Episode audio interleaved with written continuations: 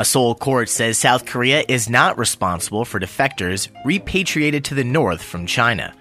The Korean National Assembly has removed the statute of limitations for murder, and police have arrested a South Korean man for threatening to kill the U.S. ambassador to Korea. I'm Chance Dorland, and this is your Korean news update for Saturday, July 25th, brought to you by Korea FM in association with the Korea Observer. For more news, talk radio, and independent music from the Korean Peninsula, subscribe in the iTunes Store with your favorite Android application or visit KoreaFM.net. A Seoul Central District Court has ruled the South Korean government is not responsible for North Korean defectors repatriated to their country from China.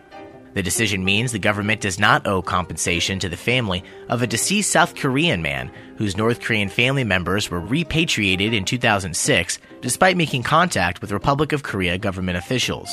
In 2006, the man's North Korean family members escaped to China and were handed over to South Korean consulate general officials in the northeastern Chinese city of Shenyang, only to be sent to stay at a guest house, where they were soon captured by Chinese police and sent back to North Korea. The man's family filed a lawsuit against the South Korean government, saying they were inattentive to the man's North Korean relatives, and the government was responsible for their safety after they expressed their desire to defect to the South. However, Friday, the court ruled there was not enough time for Korean officials in China to prepare for what was described as a random inspection by police, and also noted other cases when defectors stayed at the guest house and were still able to make the trip to South Korea.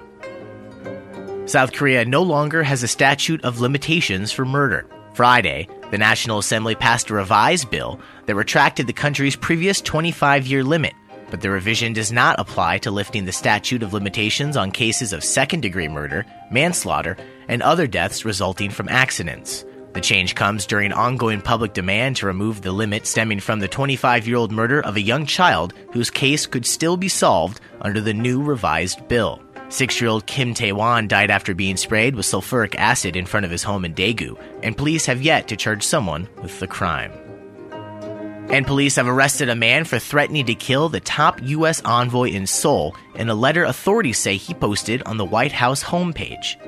The 33 year old Korean man allegedly threatened to kill U.S. Ambassador to South Korea Mark Lippert earlier this month, and after receiving an investigation request from the White House, Police arrested the man at his Seoul home earlier this month.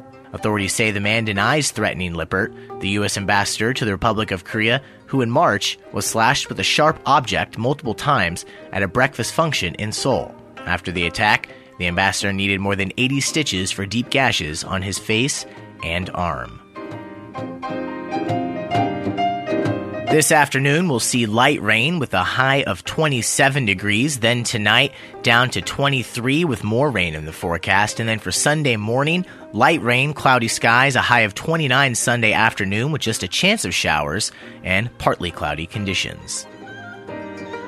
The Korean News Update is brought to you with support from Groove Magazine.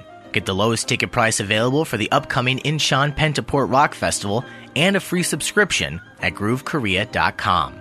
Subscribe to the Korean News Update through the iTunes Store or Android podcasting applications. And for more news, talk radio, and independent music from the Korean Peninsula, visit KoreaFM.net. I'm Chance Dorland.